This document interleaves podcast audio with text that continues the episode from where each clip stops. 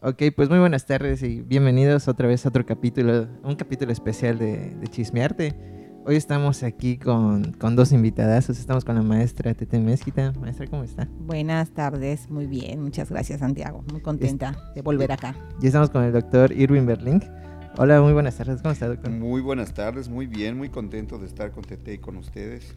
Pues hoy vamos a hablar sobre la Noche Blanca y pues va a ser un capítulo especial donde la maestra nos va a apoyar con la dirección de la plática. Entonces, procedemos a, la plática, maestra. Adelante. Muchas gracias, Santiago. Y bueno, Irving, un honor que, que nos acompañes. Bueno, muy honrada que me inviten en el Macay a ser una anfitriona invitada, por así decirlo, ¿no? Como, como hay los editorialistas invitados o los colaboradores invitados, pero pues para hablar de un gran tema y un tema muy importante, tenemos un invitado de lujo que es el director de cultura del Ayuntamiento de Mérida, el doctor Irving Berlín, quien, bueno, con toda la experiencia que tiene, va a conversar con nosotros sobre un evento que, está en ciernes y que hace ya eh, varios años que ha reforzado su identidad en, en Mérida. Vamos a hablar de la Noche Blanca, nada más y nada menos. Entonces, en, en principio, eh, yo, yo quiero aquí destacar que las preguntas que estamos formulando, pues son preguntas que, que ha eh, pensado el, el, equipo del podcast, representado por Santiago, que está aquí con nosotros, y que, bueno, iremos comentándolas y enriqueciéndolas con toda la, la información que, que, trae consigo el, el doctor. Eh, Irving, bienvenido, muchas gracias. Muchas gracias a ti, Tete, encantado de la vida. Y bueno, pues empezamos con la pregunta que siempre, siempre a mí, a mí y qué bueno que la, la propusieron aquí, me encanta volver al origen. ¿Cómo nace? ¿Cuál es la idea original de la Noche Blanca? Mira, la, primera idea que, que, con la que estuve yo cerca fue en el 2008. Eh, tal vez no mucha gente lo sepa. En el 2008 el gobierno municipal de César Bojorques eh, hizo una primera exposición de Pablo Picasso y esa primera exposición se hizo con funcionarios del gobierno municipal de Málaga. Y conversando con funcionarios del gobierno municipal de Málaga, ellos presumían su Noche Blanca. Me decían que en Málaga había una Noche Blanca, que esa Noche Blanca movilizaba a la ciudad. Y en el 2008 eh, yo dije, bueno, pues sería interesante pensar que Mérida pueda tener una Noche Blanca.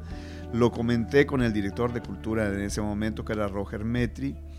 Eh, y quedó como un comentario eh, que estuvo ahí sobre la mesa, era una posibilidad y, ahí, está, y ahí está el, primer germen, ¿no? La ciudad ya tenía algunos, algunas experiencias como Ponte Chula Mérida, que era una, un programa cultural donde la gente salía en los restaurantes y el restaurante ofrecía música y, eso estaba limitado a la música y algunos restaurantes en el centro histórico. Sin embargo, eh, durante la primera administración de Renán Barrera, allá hace unos eh, ocho o más años, estamos hablando de 2012, 2013, cuando Renan eh, me nombra director de cultura, entonces recupero esa idea de la Noche Blanca, aunque eh, la hago pensando en, la ciudad de Mérida y en las necesidades de Mérida, porque la Noche Blanca es una iniciativa europea de muchas ciudades que la hacen a destiempo, quiero decir, primero nacieron las de París, luego otras en Alemania, eh, luego las españolas se sumaron, en el caso de las españolas eh, cada una tiene un sentido diferente, por ejemplo, en París la Noche Blanca es sobre todo de arte contemporáneo, lo mismo pasa en Madrid, no pasó lo mismo en Sevilla, en Málaga sí, quiero decir, Sevilla tiene una Noche Blanca o tuvo en su momento una Noche Blanca muy andaluza, pues es que en Sevilla todo, es, todo es flamenca, tablao, tablado, exactamente. Sí, sí, sí. Entonces las Noches Blancas fueron tomando la idiosincrasia local, las posibilidades locales, y en ese sentido la Noche Blanca meridana, como te digo, tiene su origen en el 2008 con comentarios de funcionarios del gobierno municipal de Málaga que nos sugieren la posibilidad.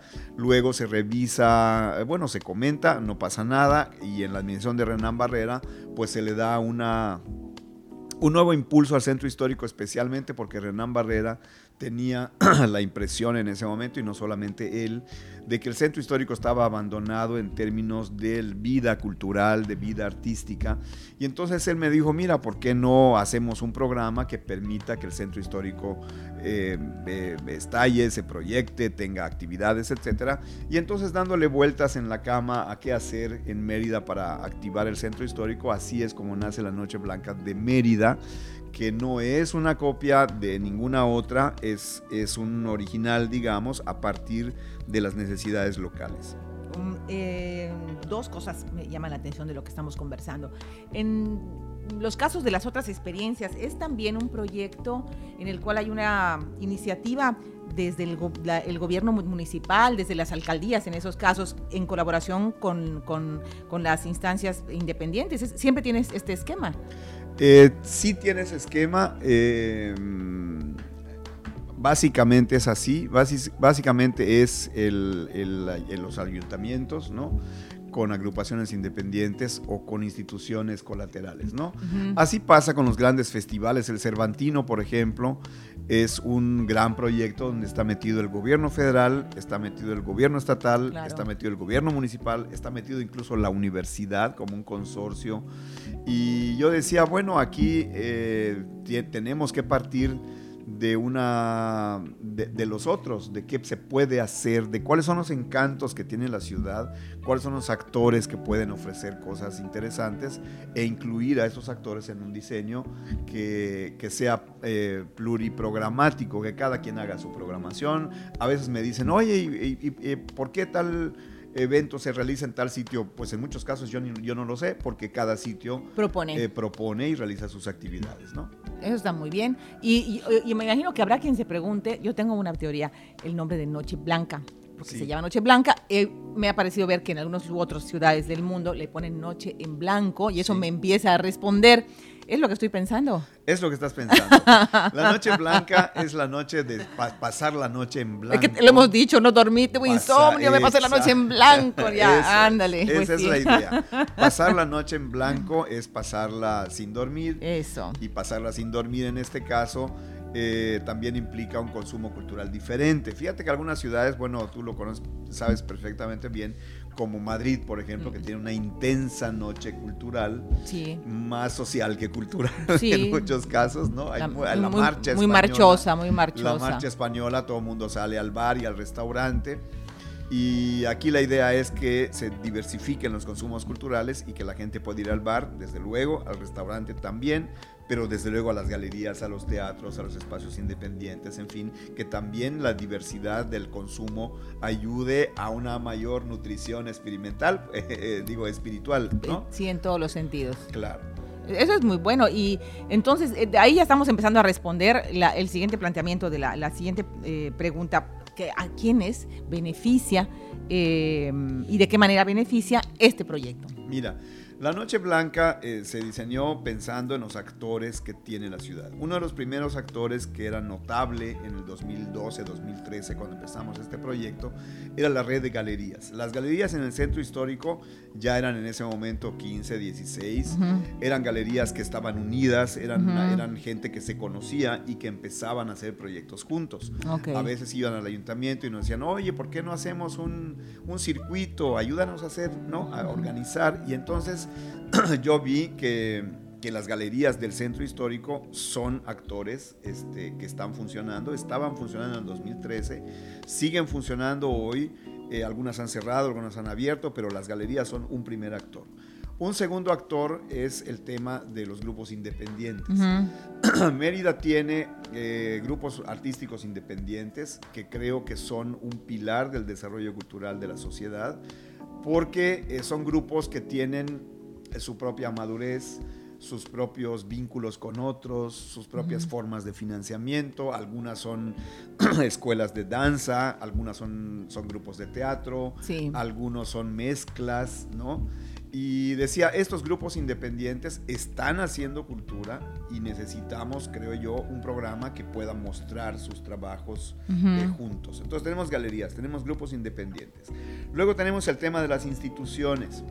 Eh, la Universidad Autónoma de Yucatán, antes era el Instituto de Cultura, eh, también son instituciones que tienen teatros y que yo pensaba que se podían unir. En algún momento cuento que cuando nace la Noche Blanca en el 2012-2013, lo comento con funcionarios intermedios, incluso algunos eran amigos del, de Sede Culta, la idea de que podamos hacer una noche y pasarla en velo y me desanimaron. Me dijeron que, eh, que nadie iba a ir a un teatro a las 12 de la noche, que, que eso era una tontería, que íbamos a hacer el papelón, en fin, eh, desafortunadamente en la primera noche blanca se de culta no, no, no nos acompaña, ¿no? Entre otras cosas porque estaba la idea de que era una locura este, hacer ese, ese, tipo de oferta. Luego tenemos otros beneficiarios que son los restauranteros que eh, digamos que potencian la actividad. Normalmente, como hemos dicho, los fines de semana, bares y restaurantes pues tienen una oferta y, y, la gente va al bar y la gente va al restaurante. Claro. En este caso, por ejemplo, lo que quisimos hacer, creamos una, una, una pulsera. Una pulserita. Esa pulserita solamente la entregábamos en teatros, galerías y museos. Por cierto, el otro actor también son los museos. Y dijimos, si usted va con su familia a un museo, a una galería y a un teatro, sale con una pulserita, con esa pulsera usted va a un restaurante y tiene un 10% de descuento. Eso estimulaba a la gente a no quedarse en un parque a ver un espectáculo, sino también entrar. a un museo, a una galería y un teatro para salir con la pulserita e irse por su 10%. Esto funcionó muy bien los primeros años y luego se fueron reduciendo las ofertas del 10% porque los restaurantes estaban llenos. Claro, sí, sí. Entonces ahí tenemos varios grupos que están beneficiados de manera directa, bares, restaurantes, grupos independientes, galerías, museos, instituciones que tienen teatros, ¿no? Y que aunque no cobran la entrada, pero sí activan la, vida, la vida cultural. Fíjate que en algún momento también, me acuerdo que en un diciembre exploramos con la, con la Cámara de Comercio de mantener los comercios abiertos hasta las 12 de la noche. Ah, Solamente ocurrió en una noche blanca eh, que yo recuerdo eh, funcionó de manera moderada, de manera modesta.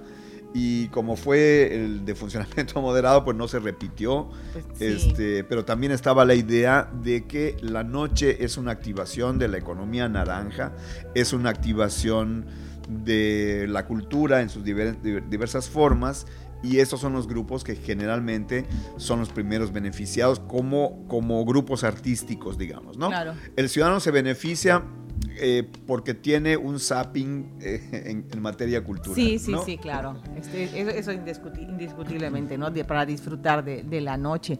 Em, y con respecto a los comercios, pero yo pensaría que si es una ferretería, pues no va a tener mucho éxito. Pero si es una tienda de ropa, de repente si te compras una chalinita, y digo yo, pensando en mí, ¿no? Aunque sea a la una de la mañana, pues, ay, mira qué curiosa está. Y si me, eso eh, eh, habría que, que Eso es lo que se intentó hacer. Fíjate que la Noche Blanca de mayo, bueno, cuando se diseña la Noche Blanca, pensamos hacer dos al año. Mm. Y lo pensamos hacer así porque eh, los, los, gobiernos municipales en México duran tres años. El primer año de Renan ya había pasado y en el segundo año es donde iniciamos la Noche Blanca. Y dijimos, si hacemos dos este año y dos el siguiente, tal vez demostremos rápidamente la utilidad del programa y se pueda mantener. Sí. Porque si hacíamos una, igual una sola golondrina no hace verano. Claro. Y tal vez se nos iba a olvidar o no sabíamos qué éxito iba a tener, etc. Entonces programamos dos con la idea de, de que fuera la semilla más la agüita para que después de la administración pudiera quedar, ¿no?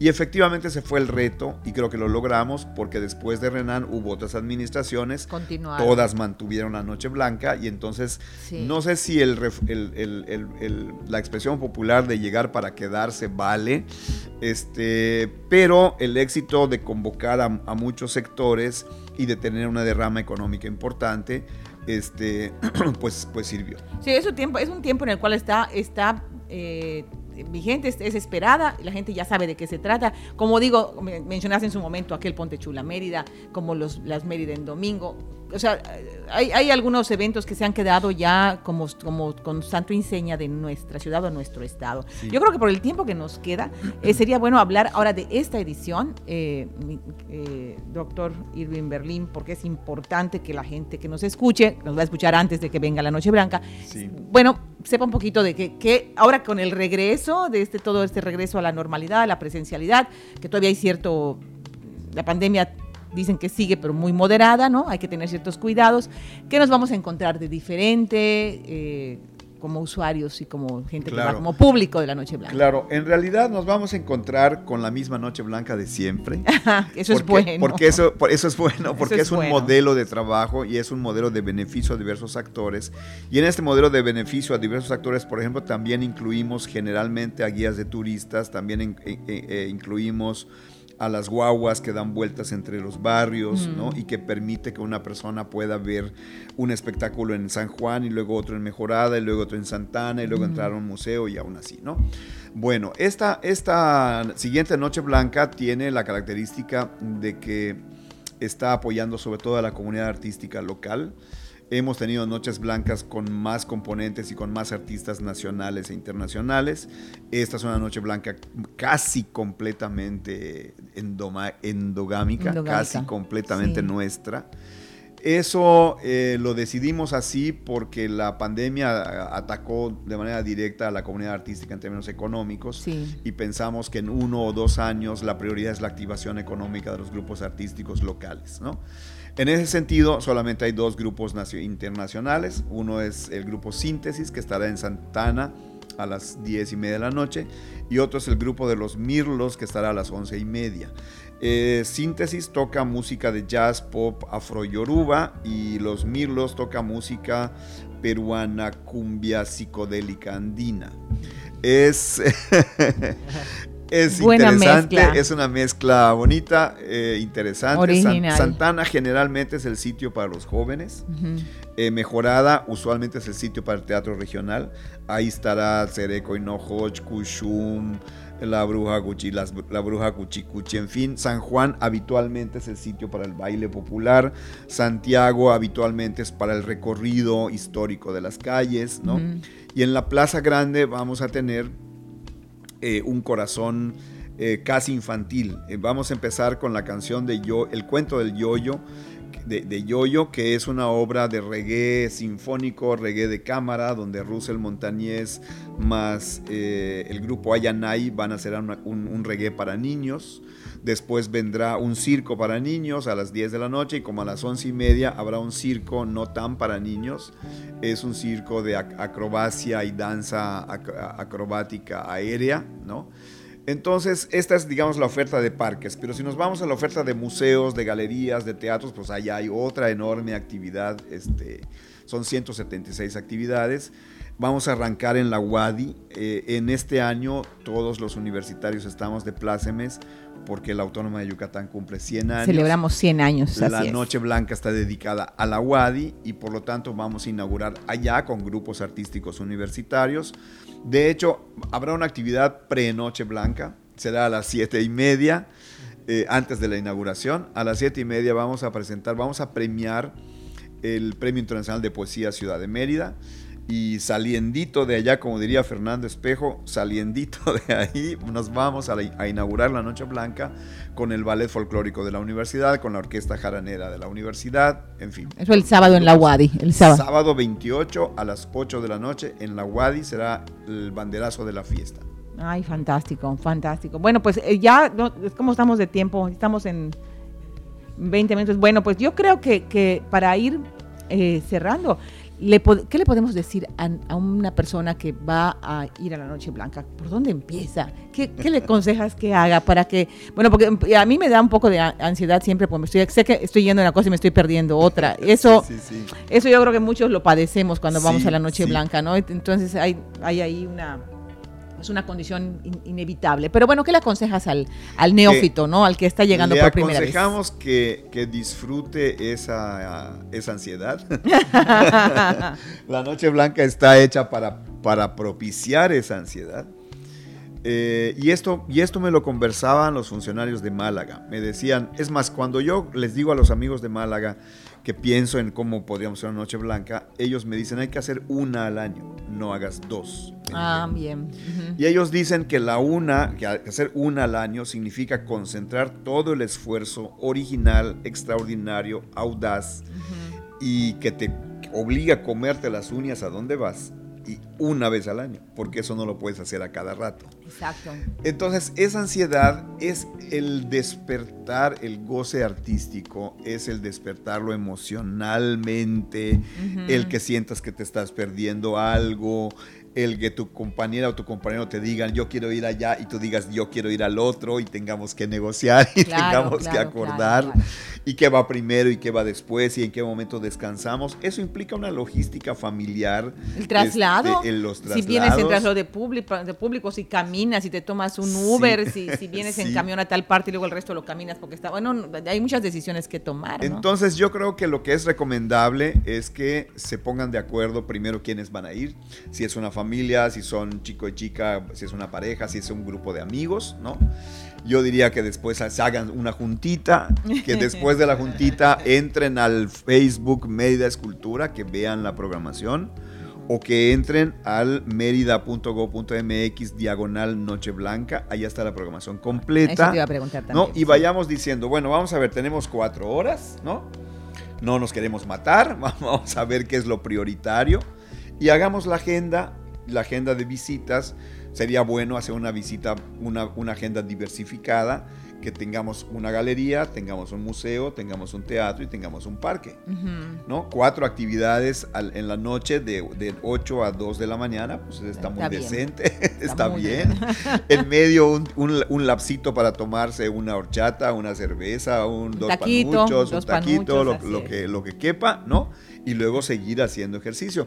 Normalmente los espectáculos para jóvenes los ponemos a las 12 de la noche, mm. una, los que cerramos son los, jóvenes, bueno, cerramos, cerramos ustedes los jóvenes. Ellos los jóvenes, ellos los jóvenes. Y también cierran los bailadores. Fíjate que San Juan ha tenido al grupo Los Méndez bailando a la una y media de la mañana y también hemos tenido en el centro histórico cuando invitamos una vez, creo, si no me recuerdo mal, a al Triciclo Circus Band. Ah, ya como no. Y a las 12 de la noche estaba, y a la 1 estaba el show este, a, a tope, ¿no?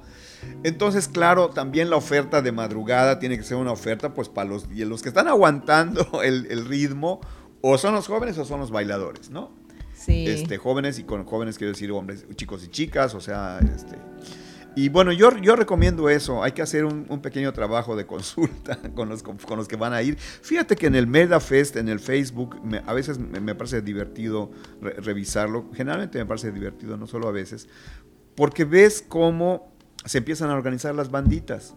De repente sale un chico que dice, oye, este, querida Rosita, vamos a ir a tal sitio. Y le contesta, sí, sí, pero, pero ¿a qué hora me vas a ir a buscar? No, pero tú llegas a las 7. Y, ah, empiezan a ponerse de acuerdo. A, etiquetar allá con sus Sí, sí, se ponen a etiquetar. Oye, pero si vamos, Rosita, pero va a ir este Carolina. Pues no sé, hay que preguntarle. Entonces se empieza a organizar ahí. En, en, en, la, en la, plataforma. En la plataforma. de la propia medida. En la plataforma se empiezan a organizar. Sí, sí, sí. Y entonces eso también es parte de la, de la novedad y eso compromete mucho TT porque la Noche Blanca no puede ser igual nunca. Claro.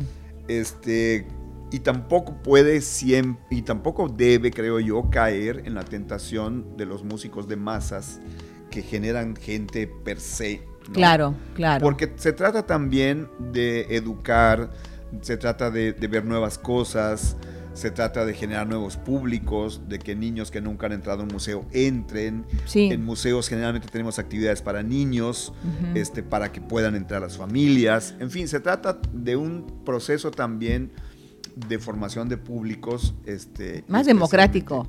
Es democrático, más, que diverso. Más y diverso. Sí. Pues, sí. digo, yo pensando, dices ahorita, si, si, si trajera la Noche Blanca a un, a un artista eh, internacional de talla tan grande que, se convirtiera en la estrella, eh, atraparía hacia sí el interés que, podría, que está mejor que se atomice en muchos eventos diferentes. Ya entendí hacia dónde va tu comentario, ¿no? Sí. Y tiene toda una lógica. Ese concierto puede ser, pero para otro momento, no para la Noche Blanca. Fíjate que eso lo aprendimos, eh, hemos aprendido todas esas cosas con el tiempo. Yo me acuerdo que la segunda la tercera Noche Blanca trajimos eventos muy grandes. Estaba Lila Downs en la plaza. Oh, ya, pues sí. Y, es, y, en, y, esa, y esa noche los museos cercanos tuvieron menos afluencia que en otras noches blancas.